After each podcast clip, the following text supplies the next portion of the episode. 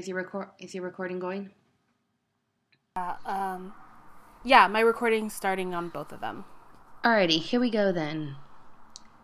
Welcome to the Nerd Mix, episode three. I'm Laura, I'm Lohanne. and we're the Nerd Mix, a brand new podcast where two professional hobbyists chit more than chat about film, television, comics, and everything pop culture. Today's episode is all about everything horror and suspense. We took a dive into what Netflix has to offer this October in regards to scares. And we've narrowed it down to three films The Lazarus Effect, Hush, and The Awakening. So stick around as we dive into the elements of these films and if they're worth your time. Okay, so considering that it's October, finally October, it's finally getting a little bit cooler. It's finally fall, and we decided to. If you uh, didn't know by all the Starbucks pumpkin flavors, it's fall. and that says a lot since we- we're we're located in California, so we don't get much like weather change besides like hot. We don't know the seasons until the commercials tell us. In my in my sense, once Disneyland starts celebrating fall, I'm celebrating fall, whether it's 90 degrees or 70 degrees. So, oh my gosh. um, I'm all about that pumpkin spice though.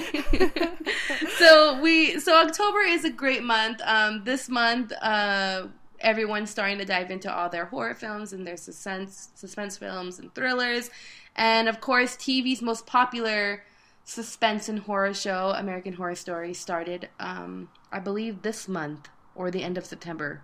I don't remember, but um, we kind of wanted to touch a little bit on that since it's kind of like the popular thing right now. Um, I've watched almost every season except for Hotel. Lohanne, I don't know about you. Um, I watched Asylum, Murder House. I watched a little bit of Freak Show, but then I got really sad about Freak Show. I did not watch Hotel. I watched the first episode, and then I just started this season's of um My Roanoke Nightmare, I believe. Right, right. Yeah. Yeah, um, I I didn't watch Hotel mainly because I just got so far behind and I couldn't catch up. So I don't think it was necessarily because I thought it was boring or slow. It just was I couldn't catch up. Um, but I did start again on this season, which is like Lohanne said, My Roanoke Nightmare. Um, which if you've watched any season of AHS, you would know that this season um, took a very different tone as far as filming wise. Um, it is set as a documentary, so there's there's that real people who experienced the nightmare, and then there's the uh, I forgot how, what they call them, like the actors who portray um, the on-screen story. Um, which is very different from what we've ever seen because all we've ever seen is is a is you know the story itself. It's never been like a documentary style. Um, so I was personally a little bit turned off that it was filmed that way, mainly because I liked the way the other ones were filmed. I feel like they were more, uh, um they're more compelling and more. I don't know. They just got my attention more. Uh, so it took me a little while, even though we're only on episode five um, this season. I, it took me a little while to get used to it, but I- I'm slowly starting to to like that element. Um, considering that if you're watching the show, you would know that the last episode kind of ends the whole storyline, quote unquote storyline. Um, but we know that it just doesn't end that easily. Um, there has to be more to it, which I assume we'll find out. Yeah, I'm hopefully I'll catch up in time before it gets spoiled for me on the internet, but I really did like the documentary style where they just had the Okay. interviews. I thought it brought like it it was refreshing to the whole entire series just mm-hmm. because I was get even though it's in an, a horror story, like I thought it was just too much of the same except okay, this is this year's theme and it was just the same kind of me me against this. We're trying to rise above. There's the misfits. Like everybody kind of played the same exact role. Mm-hmm. And I thought with this one they casted new people and kind of switched around a lot. Like um, Sarah Paulson's character and I forget the other woman's name, but they're basically the same characters. And I thought that was really interesting and I explored. Um, the actors itself because it seemed like throughout each season they were kind of stereotyped as something.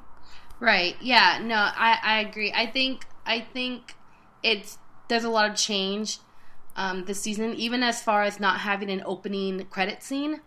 Um, Mm-hmm. Whereas every other season had that opening credit scene with that, you know, the main theme song or whatever. As far as even taking that out, but I knew, I knew personally that when I saw that this was a different style, I knew that they were going to use that this documentary style to progress the storyline even more. Even from the first episode, I felt like I feel like jumping so drastically for no reason other than changing a, changing the, the type of filming. I knew that there had to be something more than that, and and I can see as the the season is progressing um, that they're gonna use this documentary to progress the storyline even more, which you don't see often. You see people using you know the way it's filmed to you know be different, but you don't see them using this, the way they're filming to progress the storyline. Um, you don't see that very often, and I think that's refreshing in that sense. And uh, I'm looking forward to that even more. Um, and Kathy Bates, I'm looking forward to seeing her more because she's just she's just amazing in herself. For me, it's Sarah Paulson. I was just like, yes, she's one of the main leads. I'm so happy. You know, I love too. her. She's so, So good. I. I- and and she won. She won a, a Emmy, Yes. an Emmy for uh I forget the The- name of The um O.J. Simpson. Yeah, yeah, yeah. Which I Which- did not know she was in. I mean, I don't keep up on the Emmys. I don't really watch them as much as I keep up on the Academy Awards. But I was very, Mm-hmm. very excited to see that she won because I personally think she's one of the best act- actresses Mm-hmm. right now. Even though you don't hear a lot from her, she's not really in the limelight, which I think is smart. Because I have a little bit more respect for her than I do um, other actresses. Yeah, it's it's very cool to see someone progress the way she did and still be very level-headed. She's not too much in the limelight. She just she, she's an actor. Right, right. She's not a celebrity. And I think she's that's why actor. a lot more people And respect I really her. like that. So AHS this season, My Roanoke Nightmare. If you guys have not um, watched any season of AHS, you're just kind of curious. It is an anthology show, so every season is a different storyline, but the, for the most part, the same actors and actresses um, will play different roles, which is very intriguing. Which is why I think a, a main part of why AHS um, is so great because it never gets boring. It never gets old. It's always a different um, Yeah. story every every season. Um, And they don't go with just horror like jump scares, that kind of stuff. It's American Horror Story is just more of horrific tales. Like the first one is Murder House and there is ghosts, but the second one is an asylum and it's talking about like medical It's- it's- it's ideas and topics. and yeah, they talk about the horrific ideas. uncomfortable. Yeah. Like it's one of those shows where there'll be scenes Yeah. and it'll be like, wow, that's extremely uncomfortable to watch, whether it be you know gore wise Mm-hmm. or or just weird, plain weird. Um, and that's what I like Yeah. about it because it isn't one of those you know pick off one by one scare tactics type of thing. It's very different in that sense. So if you haven't had a chance to watch it and you like horror and you like suspense and thrillers, AHS is very very good. Um, you can really start with any season um, because, like I said, it's different every single season. Um, I do. I suggest, I suggest watching Murder it from House. the beginning because they're very, very good in the beginning. Um, Freak Show gets a little slow, in my personal opinion, but um, uh, it, they're all pretty, pretty good and worth your time in that sense.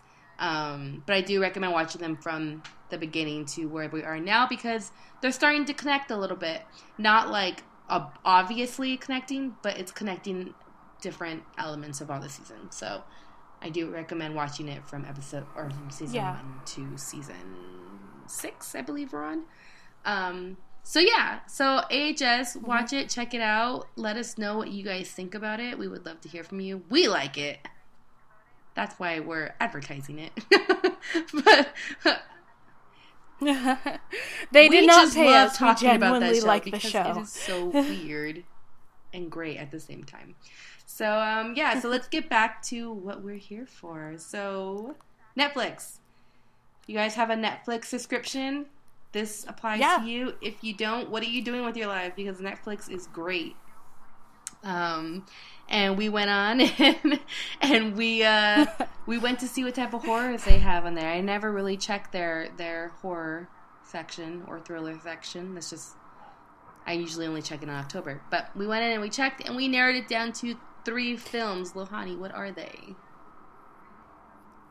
So we took a look at the Lazarus Effect, Hush, and The Awakening.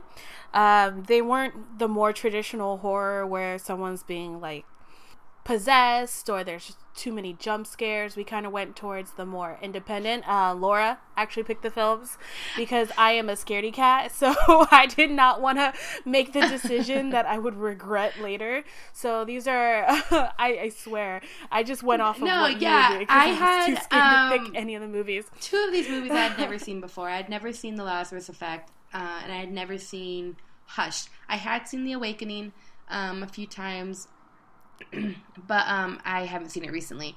And the reason why I like that film so much is because it, it has to do with ghost, but it, it has to be, do with debunking ghost. Um, until obviously I'm not gonna give any give away anything, but it's it's more interesting and non traditional in that sense. Um, and the other two I'd never seen before, so I was really excited mm-hmm. to watch them and see what I was just really happy you didn't um I don't know what that is. Deborah Logan. the one Oh, it was um so we picked we picked the films based off of uh an article that we read. You always see those articles flowing, floating around. These are the new ones to add um, for this month for mm-hmm. Netflix or themed uh, lists.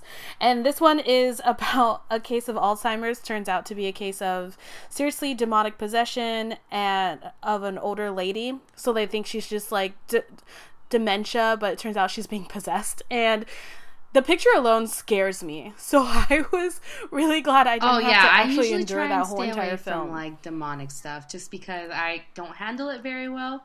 Um, a friend of mine took me to go watch the. Uh, I forgot the name of the movies.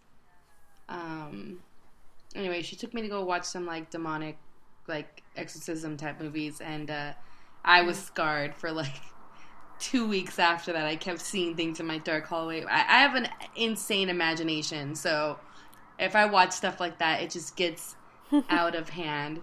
Um, but no, I decided to pick ones that were kind of anyone could really tolerate.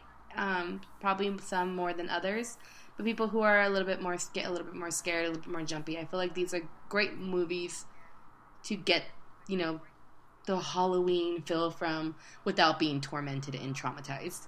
Um, Which I am forever um, in your debt. So for. yeah, so today we're going to talk about the first one on our list, which is uh, let's start with the Awakening. Let's get with that. Okay, so the Awakening so, The Awakening is a 2011 uh, British horror film. It was directed and co-written by Nick Murphy, starring Rebecca Hall, Dominic West, Isaac Hempstead Wright, and Imelda Staunton. It's about this woman who basically, um, played by Rebecca Hall. Her name is Florence Carth- Cathcart. She is a published author and on uh, supernatural hoaxes, and she works with the police and exposes people who are taking advantage of regular folk on the supernatural. So if you wanted to contact um, a dead husband, wife, or lo- just basically a loved one, and you pay like an insane amount of money to um, reach them, there's people who would take advantage of that. And she debunked these until she is called away on a case at a boys' preparatory or boys' boarding school, and it seems that maybe her debunking skills aren't yeah prepared for what's thing. about and to here's happen. The thing. I I like like we always kind of bash on like the traditional scare tactics, but I do like the, the traditional idea of placing it in like the the setting. Um, so mm-hmm. we're set in a in a in a in a in a all boys boarding school. I don't know what year it is. Nineteen. Do you know what year it is? Um, nineteen. Oh, it's 1920s. Yeah, 1920s. yeah, it's, it's yeah, because she was wearing like a pantsuit. Yeah, yeah, yeah. So she it's set in a, in an earlier time, um, and so we get already that really ominous feel. There's this great scene, this great scene where she pulls up to the school, and it's just like in the middle of nowhere, like in the middle of like this forest in this in an empty field and like there's just all these boys and the way the story starts is all these boys are scared. They are scared to death because something is happening in this school. And of course um, our lead character's reasoning for being there is to debunk the fact that there is a ghost. She's there to find basically you know some naughty little boy messing around and scaring people. Um, and and I like the idea that it's set in a traditional like you know haunted school or you know another. It's very British. Yeah, it is very it's a British. very British film. um, but it, it, it works. It works toward the storyline, and that's what I like about it. I like traditional elements in that sense. Um, but I did overall like this film. I did feel like it was she was obviously being the leading the leading role. She she held her part and she did her job, and it shows her kind of having doubt. I think doubt is one of the scariest things because you're here, you're this successful published author um, about you know ghosts don't really exist. There's always a, a, a, a realistic reason behind it.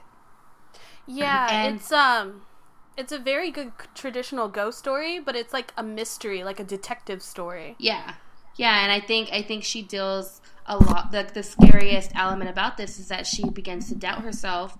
She's realizing that maybe not everything she's preaching here in this book is, you know, is every scenario is different, um, and she's realizing that, and she's realizing that, yo, well, yeah, I guess there are ghosts, you know, like, and I think uh, facing every she's facing the the scariest part about it because you you start this whole film is her and how she's dealing with it and what she does with it and um, to save all these little boys and all the people that work there from being mm-hmm. tormented by this um, this ghost. So this is probably like the spoiler part, but I want to jump into like specific scenes and um, the plot itself for the awakening.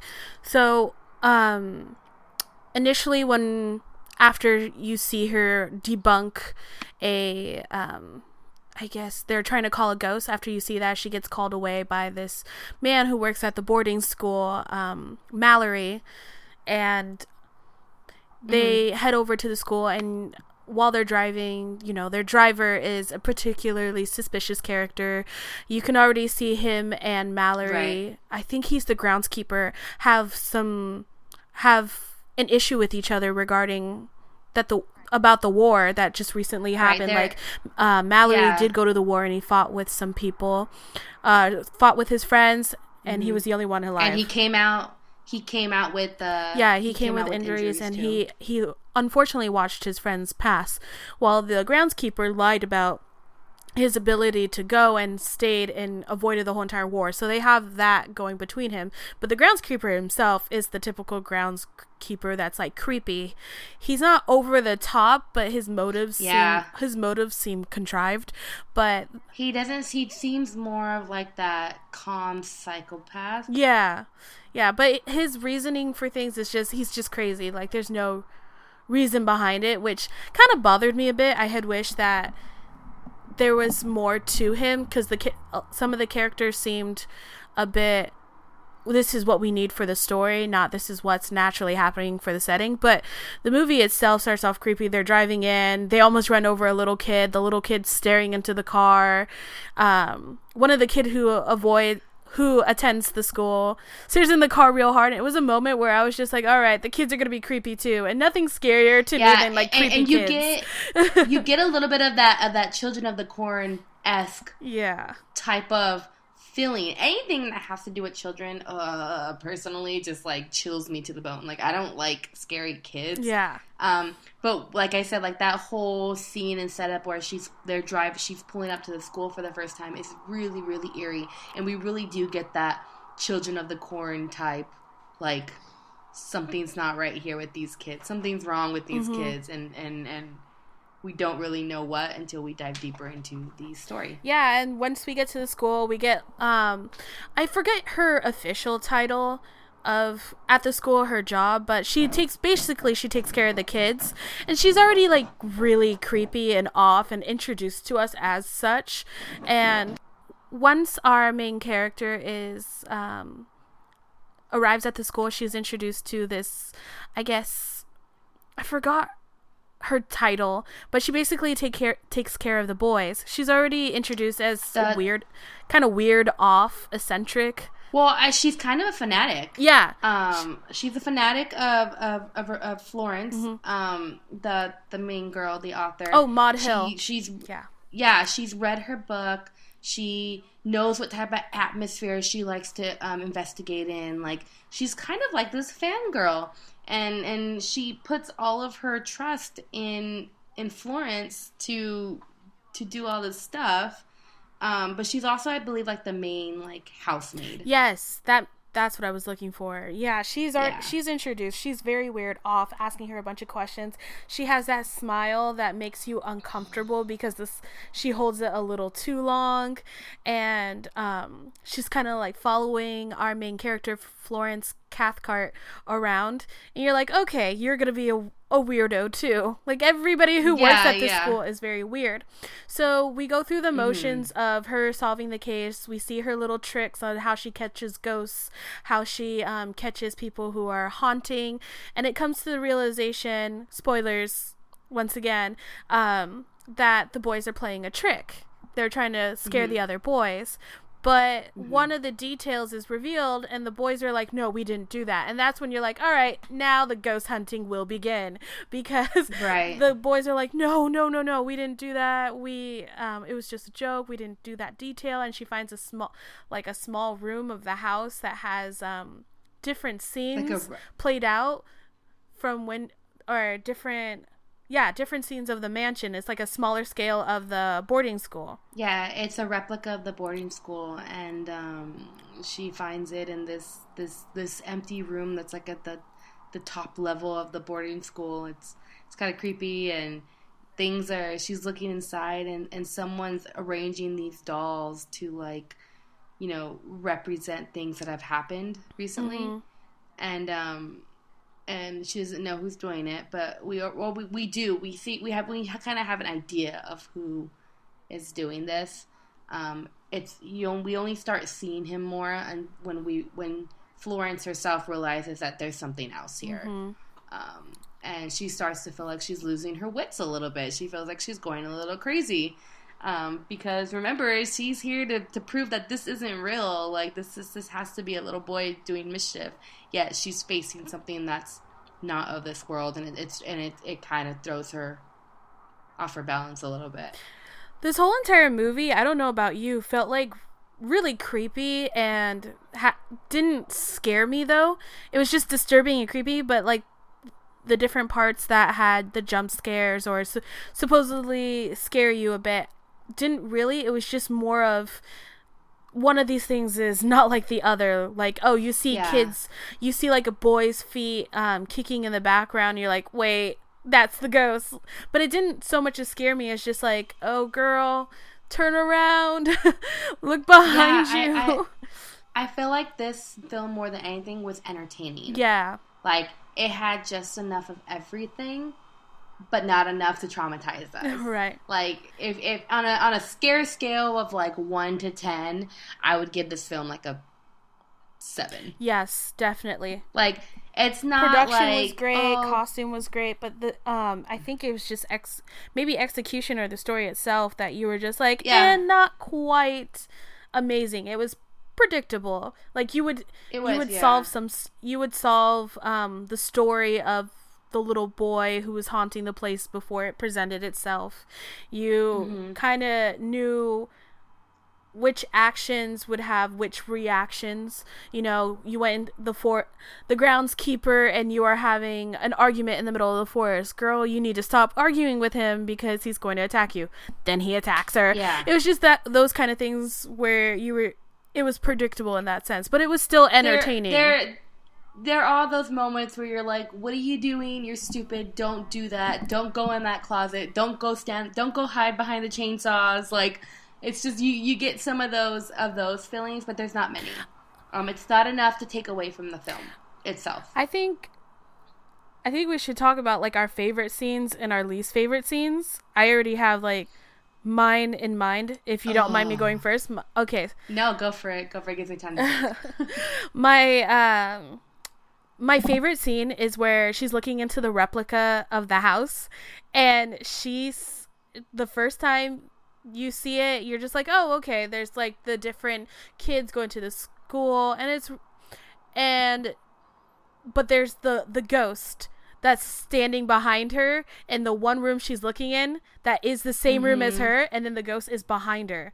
And she and mm-hmm. she sees herself leaning into the sm- the replica in the house. I was like no not okay and i thought that scene was creepy but then when they did it again except it was all the scenes of what she did yeah. I or maybe actually it was That- the same that- scene. Yeah, it was the same scene where it was all the things she did to find the ghost and then the last room she looked into was the room where she she was in and the ghost was standing behind her.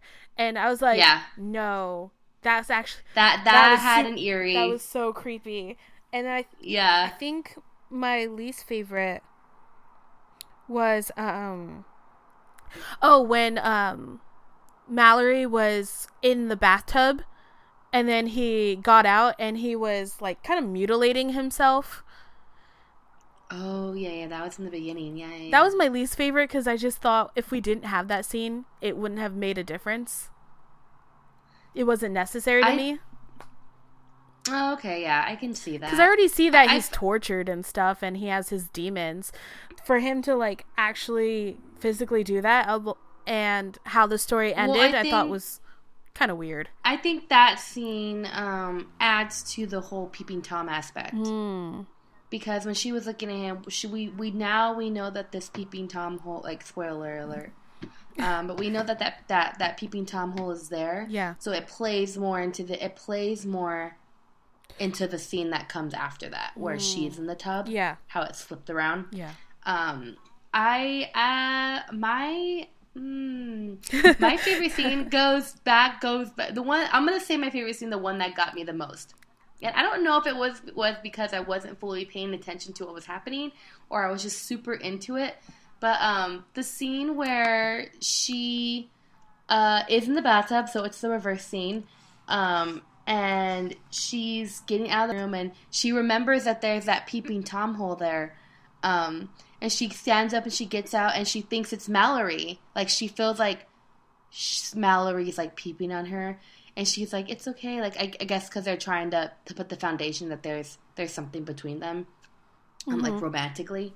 Uh, and she goes and she she looks into the hole, and you can see the other room, and then all of a sudden the ghost like is there inside the hole. Like you, we see we get a really we see it for the first time, really really well. Um, and and that that is was one of my favorite scenes, alongside the scene where she comes upon the boarding school for the first time. I thought that was just a very beautiful scene and kind of set the tone for for the entire show or film. Um, least favorite. Can I just say the the ending?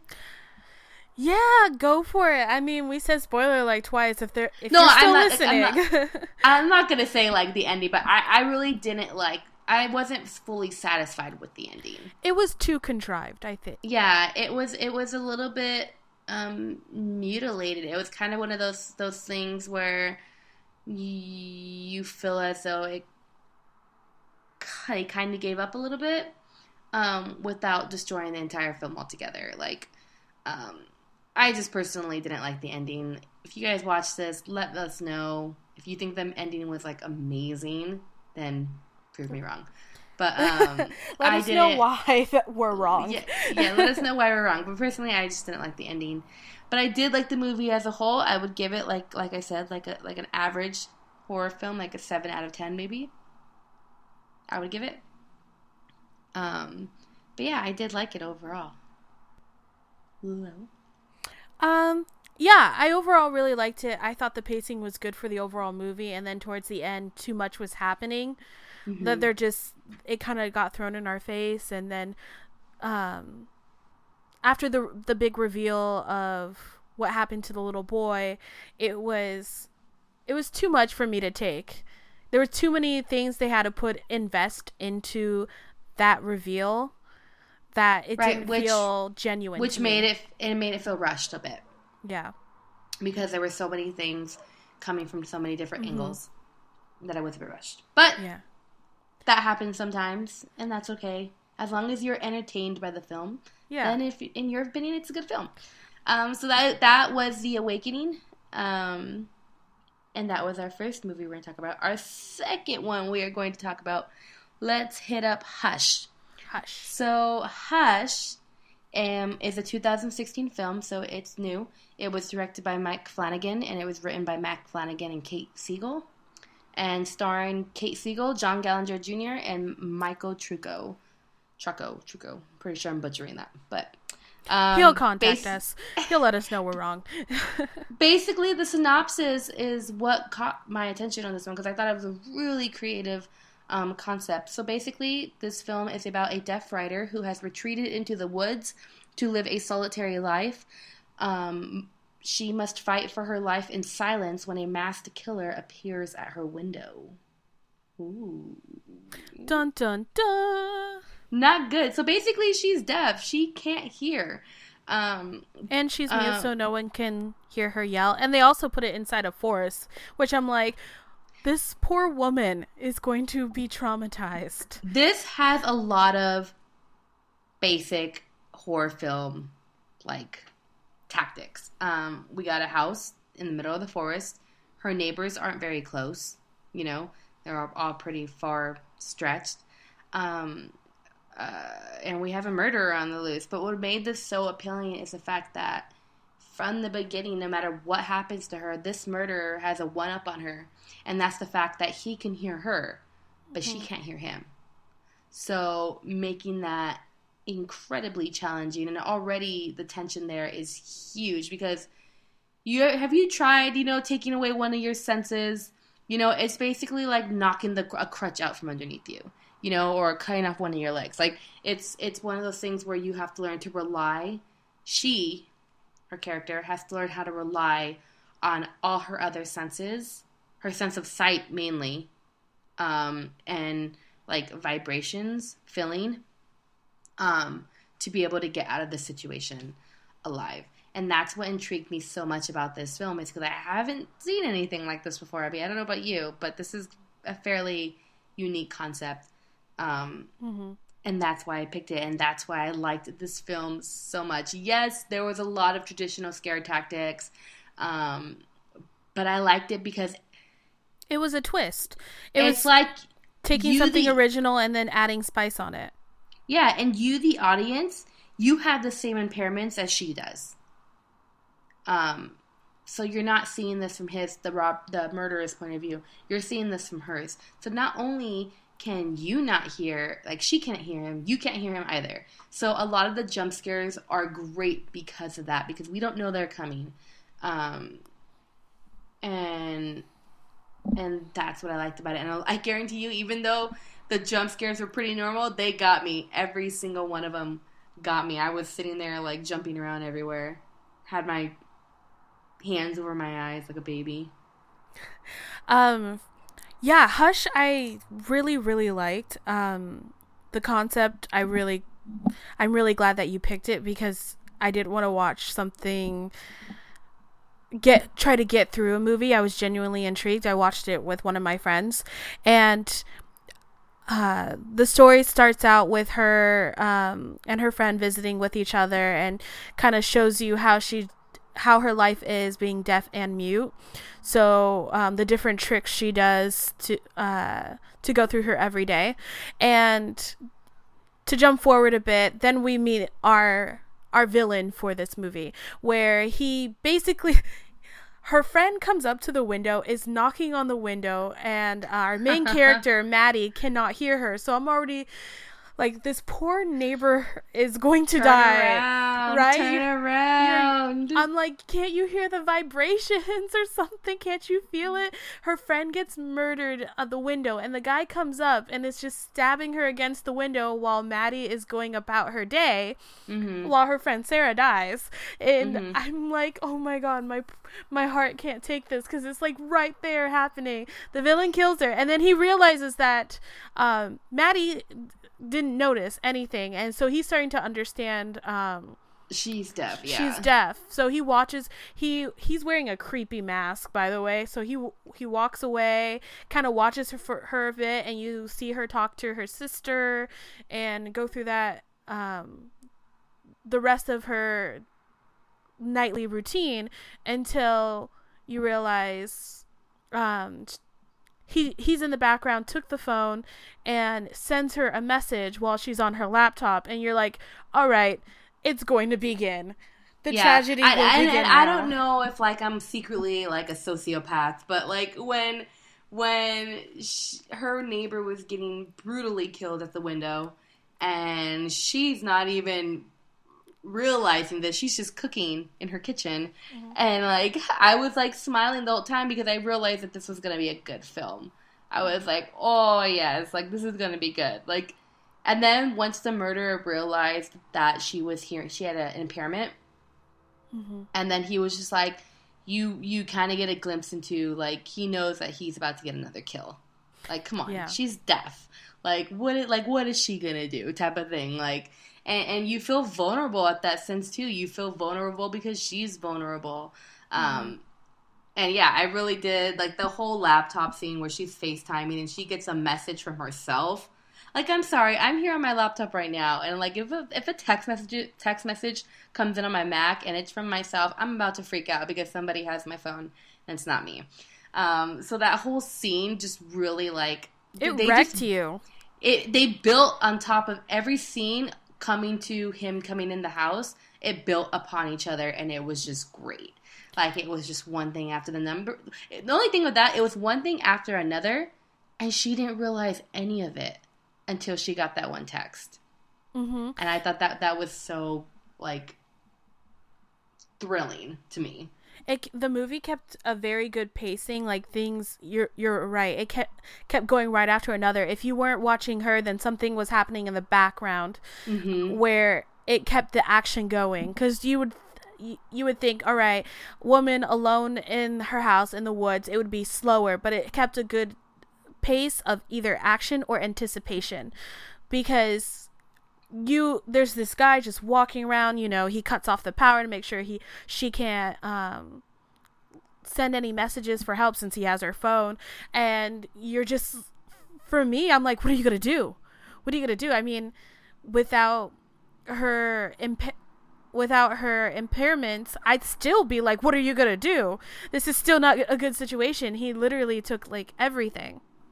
You know i'm glad you realized that too that the kind of go back a little bit, you said that if you're not paying attention to her, there's things happening in the background. And a lot of this movie is that because I'm glad you recognize that because I didn't really I didn't really realize that until you said it. But I mean, there's really not much sound happening in the film. Mm-hmm. It comes in and out.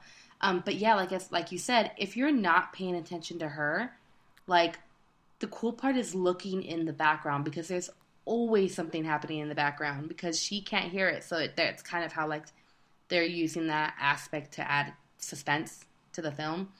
Um, and that adds a lot to the thrill of it. Mm-hmm. So I'm glad you realized that because I didn't, I didn't actually think about that until until you said something right now. So kudos. She made kudos a, on that.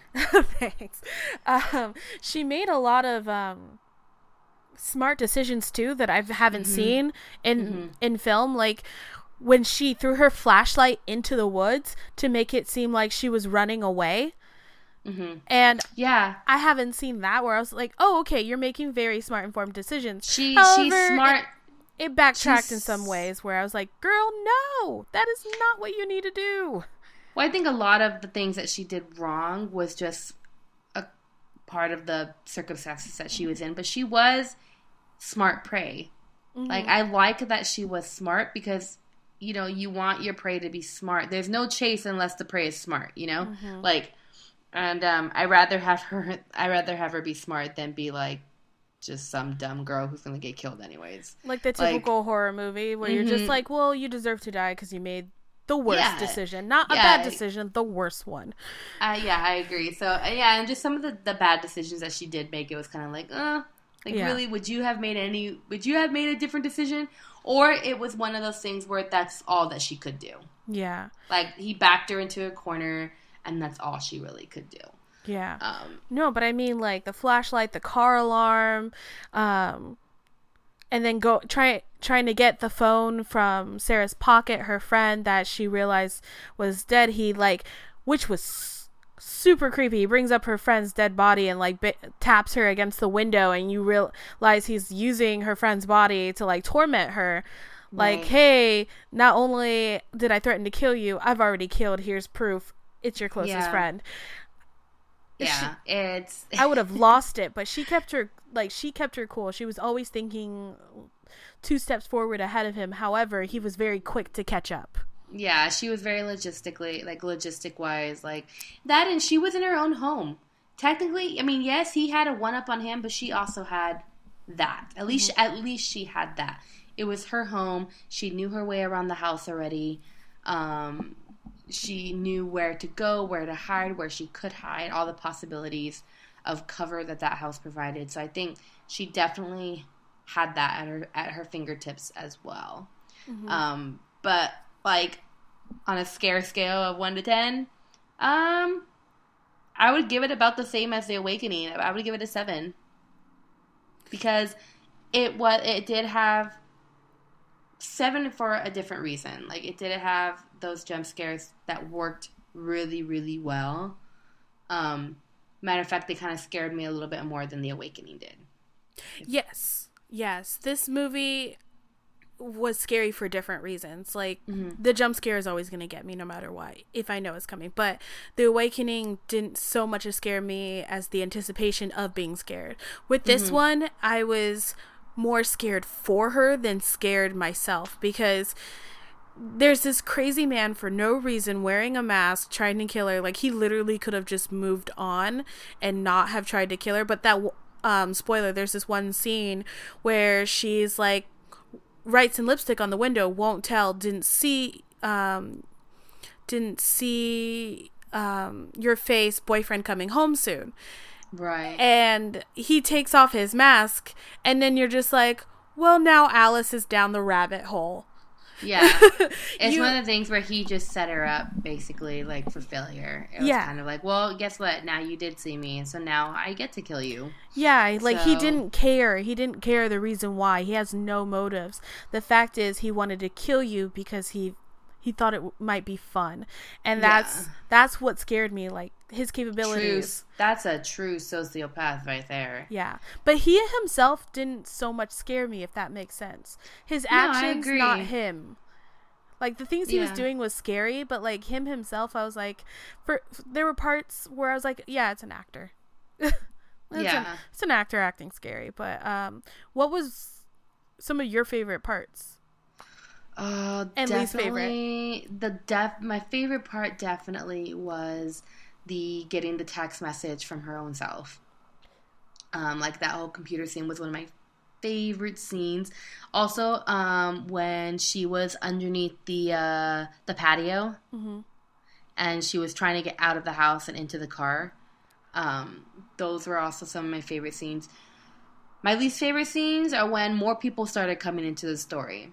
So, for when the boyfriend came home, or the husband, or whoever he was, the best friend's husband, or whatever. Oh yeah, the the boyfriend John. Yeah, the boyfriend came home. Like, I didn't really like those scenes. I was kind of like, eh, I felt like it, the film would have did fine without them. Um, I feel like they could have resolved the issue without them. Um, so those scenes were kind of like my least favorite. But besides that, I love, um, I love the ones where she's like, you know, up on her, her second story and she's uh she's standing there and you kind of just see him pop up into the background like into the window. Like some of those scenes are like the ones that got me scared. So i was really because i mean ultimately i was watching this to get scared. I was like all right come on scare me. Like what what do you got? And so a lot of these scenes did. So i was really really happy with those ones. Um, I gotta say, a lot of the scenes you mentioned were standout scenes for me. I think my least favorite was when the boyfriend came home, but for like different reason. Like he was going to help her and save her, and like spoiler, um, basically she distracts him, and he ends up getting killed. And then the guy, while he's killing the boyfriend, he's like, I wouldn't have able been wouldn't have been able to take you had it not been for Maddie distracting him. And I was like, why doesn't anyone ever learn when the killer is in front of somebody? Do not distract someone. Right. Do not distract them. Right. Because it all could have been resolved and ended right there. Yeah. Exactly. That's another. Re- that I agree with that reason. I feel like that's that's valid. and then my um my favorite scene is actually when she was hiding under the porch Oh, and he was yeah. walking around how I liked the shot of her reaching up underneath the porch to feel where he's walking. I thought that shot was very the actor, the shot itself and the sound that came with it was very um just very well done. Yeah, I, I liked it because I felt like it, it was she. It it showed her intelligence and it showed her her utilizing what she had Yeah. rather It- than just being impaired. You know. Yeah, handy capable. Let's be honest, Yeah. because this girl killed it, and Yeah. I just I really liked that they showed her different strengths that she's using things to her advantage, and Mhm. it never once did her being deaf totally um Screw her over. yeah screw her over basically yeah, like yeah. her they didn't treat it like oh because she's deaf she's gonna have way more problems than the average person and Yeah.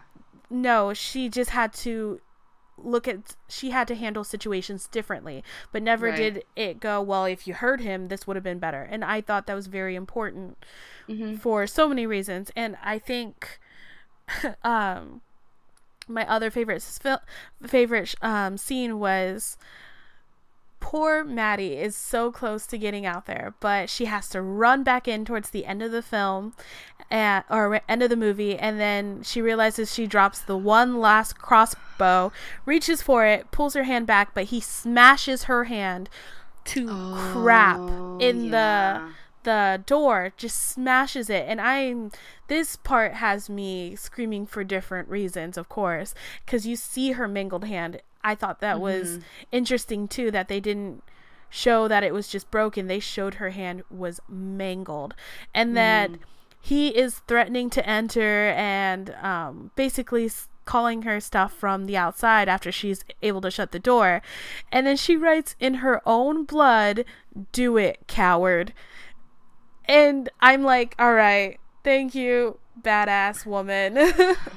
Yeah, she- I like that she writes in her own blood, do it, coward. You're like, she has reached the level of, I ain't gonna take you anymore.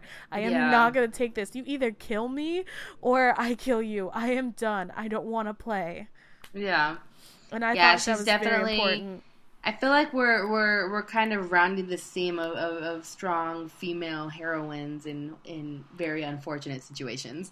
That's Um, basically the theme of all the movies we watched, Laura. yeah, I Low know. key. I didn't, I didn't even know. Look at that. It's in the back of my mind. Right. Um, so yeah, that's Hush. Um, by the way, all these films that we're, we're talking about um, are on Netflix. Um, so you can go on and watch them right now. Watch them tonight. Get some popcorn and watch them right now. Um, but so that was Hush. Um, and our last, but la- la- not least, probably one of my favorite of all three is the Lazarus Effect, um, which was filmed in 2015, directed by David Gelb Mhm. written by Luke Dawson and Jeremy Slater, starring Mark Duplass, Olivia Wilde, Sarah Bolger, Evan Peters, and Donald Glover. Now, this had an all a really good cast. I was I didn't even know about this movie, and when I saw all the uh, when as I was watching it, and they were introducing each character, I was so surprised be- that they were all working together. Like I didn't Mhm. realize how good um, the cast was.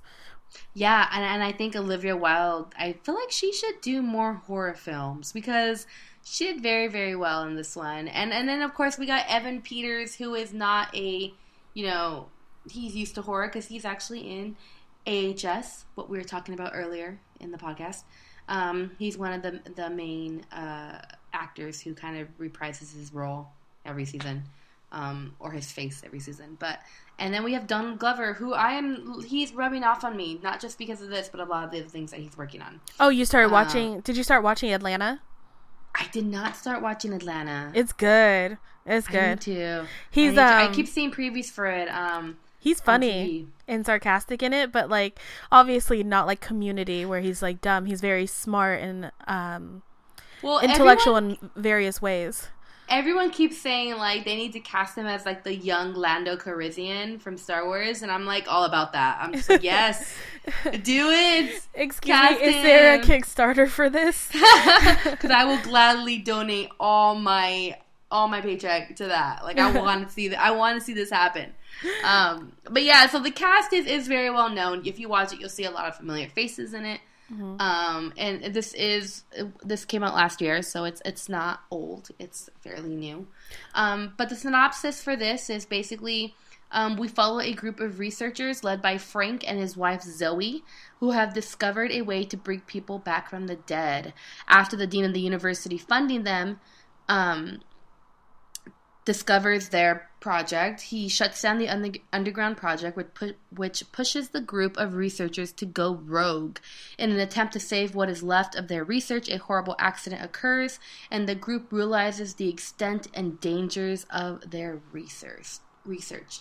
So yes, um, it the group or the wife, the husband and wife, Frank and Zoe, have created this serum called the Lazarus serum. And if you guys aren't familiar with Lazarus, he is from the Bible. He was brought back from the dead. Um, so it kind of is playing on that.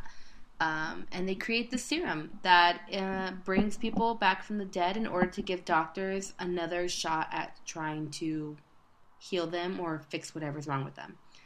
Um, so we the one thing that I realized with this film is that it goes against story structure a bit.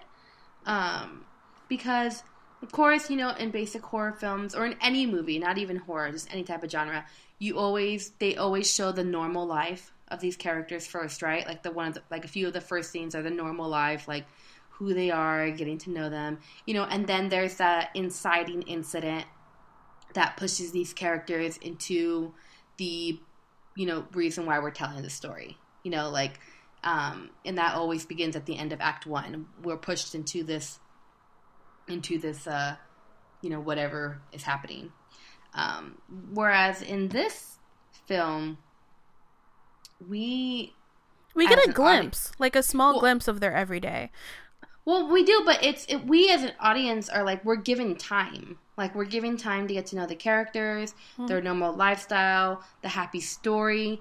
I mean, is is this whole norm norm nor I don't even know if there's a word. I don't even know if there's a word. Normality, normal normalcy. Mm-hmm. Normalcy. Normalcy is pushed well into the second act, whereas normally, you know, the inciting incident would take place somewhere in the middle of the first act and then by the end of the second by the end of the first act we're into the story already whereas this one this whole normalcy of it is pushed to like the middle of act 2 like things don't start hitting the fan until about the middle of act 2 um, the end of act 2 um, and then act 3 has a lot of of things going on but I feel like we get to know the character. We have more time than normal to get to know these characters. We get attached to them. We see what's important to them. We see their home life, their work life, um, the dynamic between all these characters, like their romance and all the you know all the all their you know fetishes and all this stuff. We see all this stuff, which I feel was great way to do it because when they start making decisions mm-hmm. that would other that would be deemed, you know, otherwise bad decisions, we understand. Like, I understand why he made a decision. That's stupid, but I understand why you made it because I know your character now. I understand. We were given way more than enough time to understand and gain sympathy for you. And now something's terrible has happened. Now I understand. Yes, it's stupid, but I get it.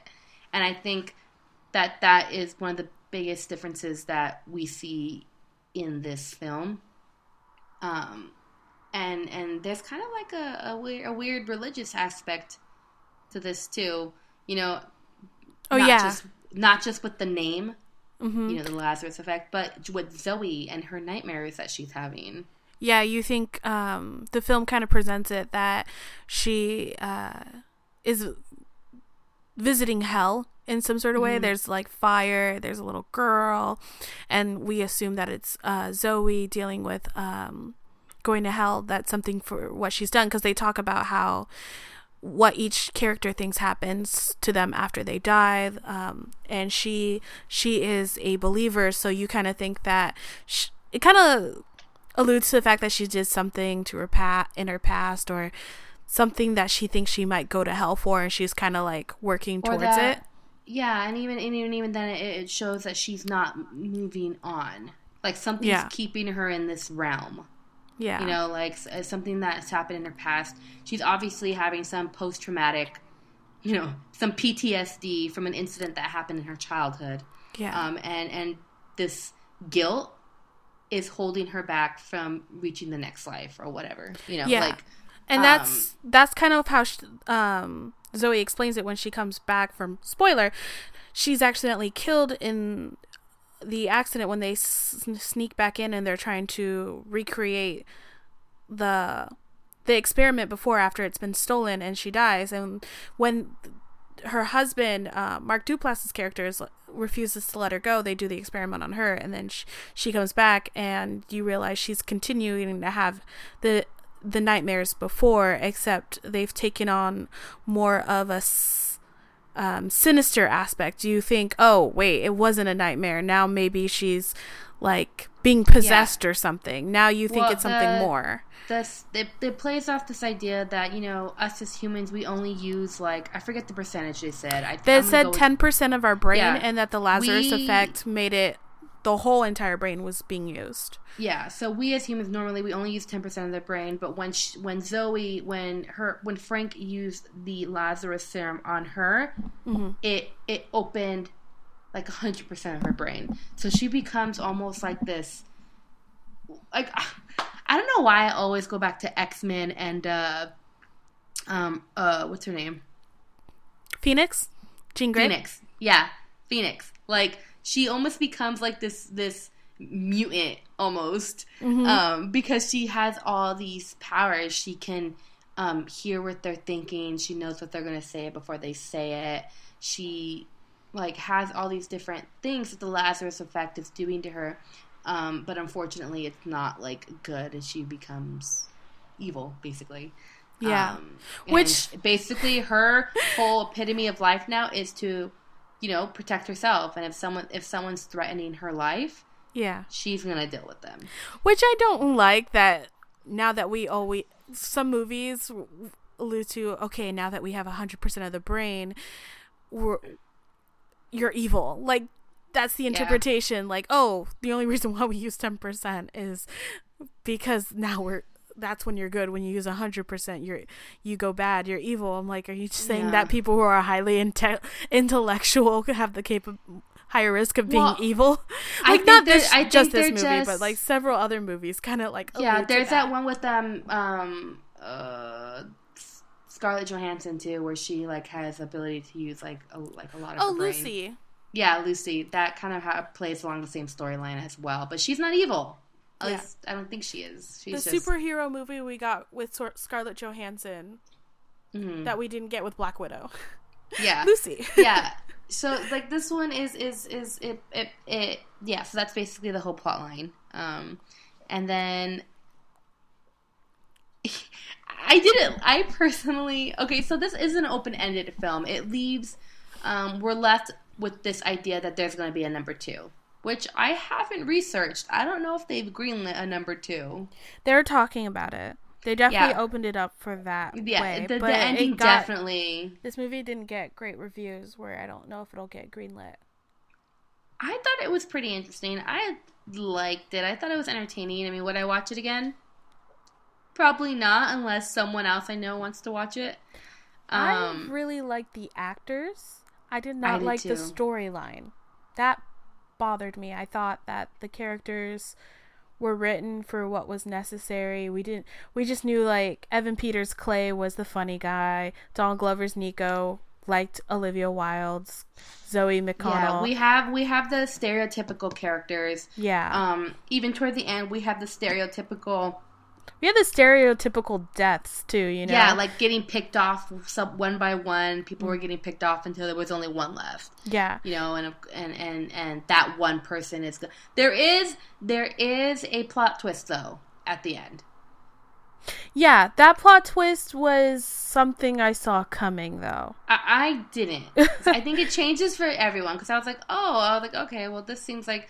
And then when it started going, it's like, oh, this seems too good to be true. And then like we realized that uh, she's um, Zoe is is is putting these thoughts and these images in her mind um, that aren't real, and then you know she does whatever. But Which um, speaks a lot to Zoe's character because then she could she could have done anything else, but instead she decided to manipulate the situation, give that character hope, and then false then hope, yeah, yeah, false hope, and then like crush her, which I thought spoke more to how, How Zoe is now. she yeah, is, she's yeah. like evil. She could have just like made it stop. And the Yeah, she- and another thing you- that when you bothered start- me was like Sarah Bolger's Eva. I didn't understand why she became as important of a character as she did to the whole plot. Like why it was her. I thought that was like I thought that I just didn't like it. Yeah, she was kind of. It was kind of a questionable uh, leading, like you know, last minute hero. Yeah. Like I feel like it could have been someone else who had more of a connection to Zoe. I thought um, it should have been like Donald Glover or Yeah, Donald Duplass. Glover or Duplass. Yeah, because they both had Duplass is obviously her fiance, Mm-hmm. um, and and Donald Glover had a thing for her. Like I feel like I feel like it should have been one of them. I don't know why Literally they should have killed had, ha- been any other character but her. Yeah, because she wasn't even She she, wasn't even a her. scientist. Yeah. She was the she was the recorder. She was the Videographer. that came and recorded everything. You know, like I don't see why they made her so important toward the end. Uh, maybe because she was the most vulnerable. Maybe it's more scary to leave a girl by herself than a guy. You know, like I don't know what their idea was behind it, but um, she was not the expected one. yeah, We can just say that.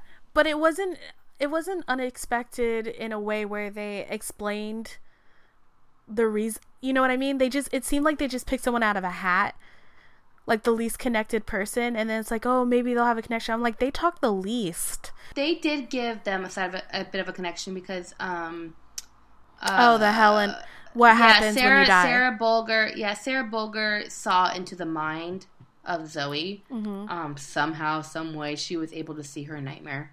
yeah Um, so she, they gave him a connection in that sense, but it wasn't well until you know it was like the beginning of Act Three.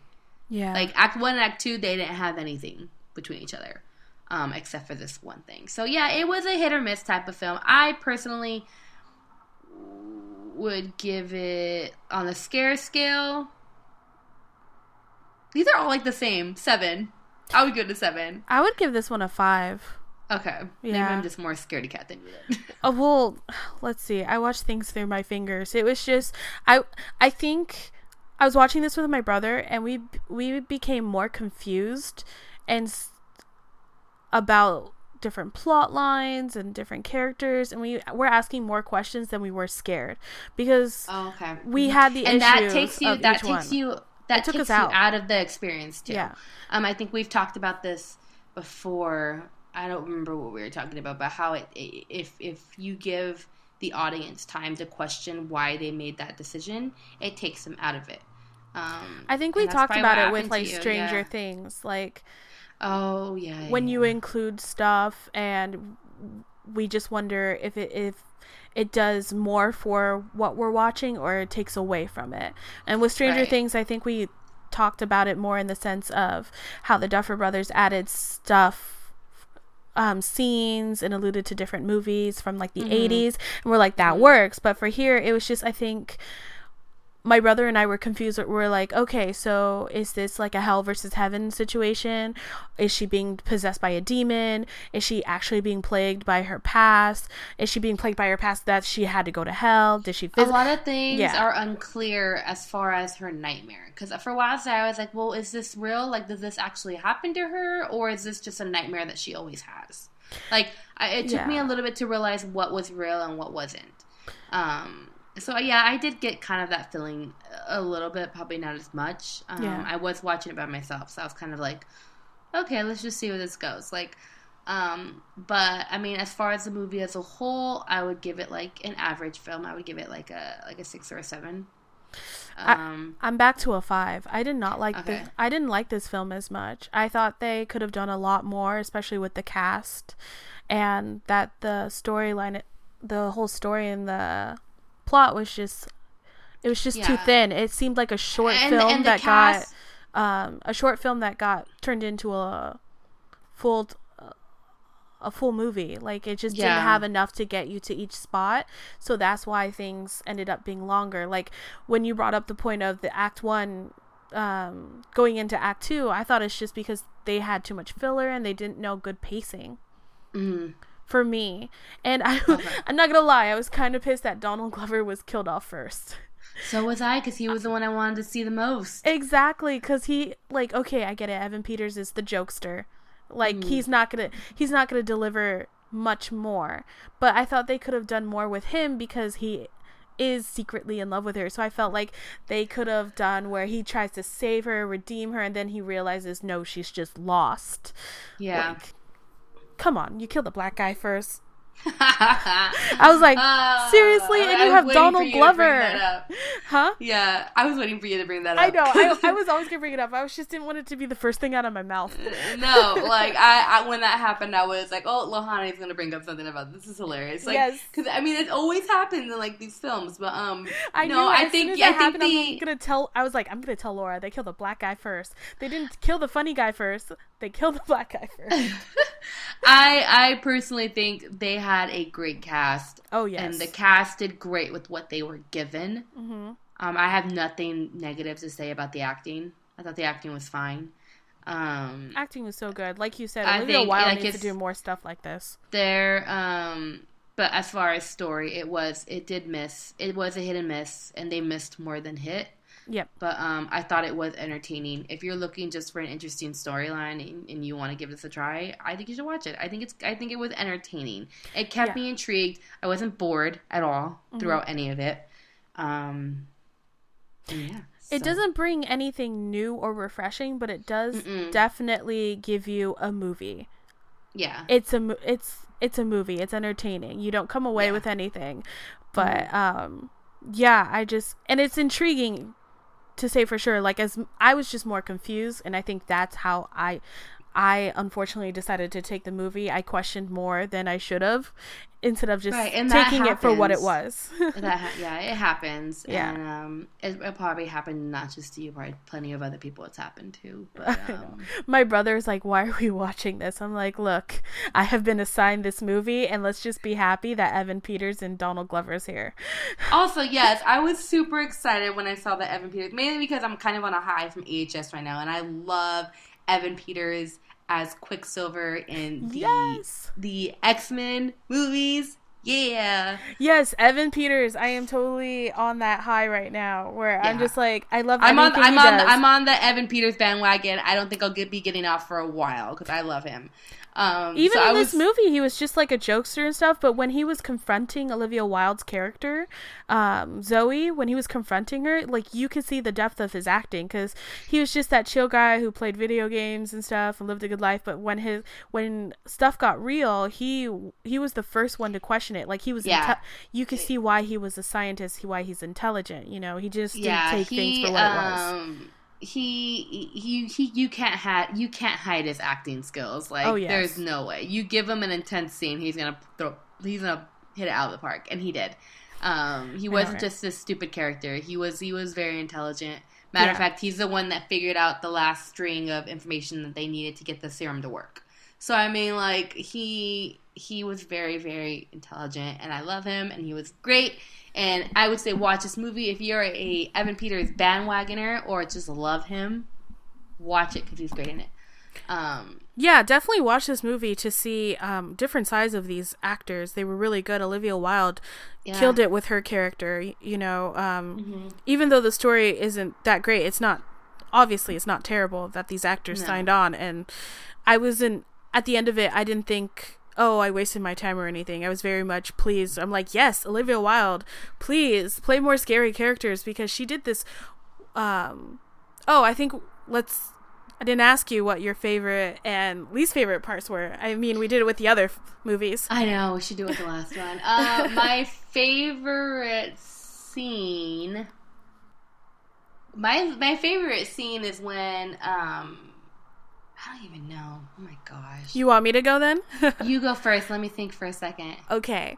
So I'm going to start off with my favorite was Evan Peters' basic uh, confronting Zoe, or Clay confronting Zoe about um, where Nico was that he was mm-hmm. missing, and that he's like yelling at her, and then his e-cig gets shoved down her throat due to her powers and the smile she gives while they're all freaking out over him and trying to save him was the creepiest smile of that whole entire thing. That scene scared me the most because i'm like oh this girl is cray. She is cray now. Like she's she's officially gone into the villain of the story. Like we officially cannot trust her. Yes, right. she yes she has killed um, a character Nico by now because that's what they were he's missing. But the fact that she was smiling as she was killing someone because the other one seemed she was more remorseful or angry. This one. Mm-hmm. Seemed like she has accepted where she is and she's okay with it. And I think my least favorite was um um killing the black guy first. Come on, people. It is 2016. He died terrible too, man. He had a terrible death. Nico he, had a R.I.P. Nico. I know R.I.P. Nico didn't deserve what happened. I literally think him and the videographer could have switched roles. I, yeah, I think yeah. because he, you could understand why he would care so much and try to make her happy and everything and try to save her because he was and in love with her, get, and it would have been more also, tragic it also gives enough reasoning as to why she would leave him for last. Yeah. Um, which puts more depth to her story too. Yeah. Um, okay, my favorite scene was when I I personally like the ha- like the the flaming building scenes. Oh yeah, those were really um, well because done. we we hit we we we get a very important piece of information when she's she finally sees what the little little little Zoe was holding, mm-hmm. um, and we we realize that Zoe did start the fire when she was younger on mm-hmm. accident. Um, so I do like all the I do like all the burning building scenes. My least favorite scene is when they freaking psyched me out at the end. I didn't like that. The whole mind, you know, this false idea of false hope and freedom and being saved. I didn't like that. Yeah. Um, it, I didn't like the ending very much. I mean, granted, they did it for a reason. They're trying to open it up for another movie, but you know. This one and The Awakening, the ending could have been a yeah, lot better, guys. Could have been, yeah. You should have Hush taken a, it from Hush. Hush. Had a diff- Hush had a, diff- a, a, decent ending, yeah. Yeah, because you knew, for me, I knew she Hush she was gonna make it out of it, and but I like how it was done. It's always how is it how is it going to be done? That's the most important question than what's happening. Because you could kind of tell at the beginning that she's probably gonna make it. You're just there for the ride. Um, right. out of all of these which one was your favorite? Oh i gotta i gotta go i gotta go with the awakening still. I, I like i like that the overall tone of the mm-hmm. kind of children of the corn-esque things old school horror. Mm-hmm. um i liked i liked the awakening the most. No that's a that's a really good one. I my favorite was Hush just because of how different it was and I mm-hmm. like the actress. The only thing for me was I wish some of the shots were tighter to create a more sense of anxiety and panic. Mm, a little bit more zoomed in, yeah, yeah. Yeah, but other than that, I thought it was such an interesting um, story. Like it tells of a whole. It's not the typical girl gets stuck in the woods yeah. or something it's like you this is different parts of society these are real people and it can happen to them too and i yeah. really like that and i like that yeah. i like the guy was just excuse me but like batshit crazy that's it. There's no other way to explain it. He had no reasoning. There's nothing he, more scarier than a, than a than a sociopath who just likes to kill for fun. Yeah, not like Hannibal Lecter, like batshit crazy, but like he was just somebody that you probably could read about in the news. Mm-hmm. And that's what yeah, scared me the most. it was realistic. Yeah. Yeah. Yeah, so if you guys have seen any of these threes, let us know which one is your favorite. If you haven't and you've seen other movies on Netflix, horror movies, let us know which one's are your favorite. Yeah. There's still like two weeks left in October. We need more movies to fill up our time. And if you have a film that or a movie, TV show that you want us um, to check up on, tweet us at the Nerd Mix or follow us on Twitter and see um, other ones that pop up or follow us on Facebook. Mm-hmm. Let us know what scares the crap out of you because we would like to know and watch and get. Well, me personally, I would like to get the crap scared out of. I don't know about Lohanne. Um, I like Halloween Horror Nights. Uh, please do not send us the scene at, and put it on autoplay just for the sake of my heart. Just, you know, a nice simple link. Oh, yes, yes, yes. Send her, start sending her memes and gifs. Like we just want all that. oh my gosh. Um, but yeah, let us know until next month when we have another video out. Have a great Halloween. Have a safe Halloween. Um, and I am Laura, I'm Lohanne. and that's it for us at the Nerd Mix. Have a good week, you guys.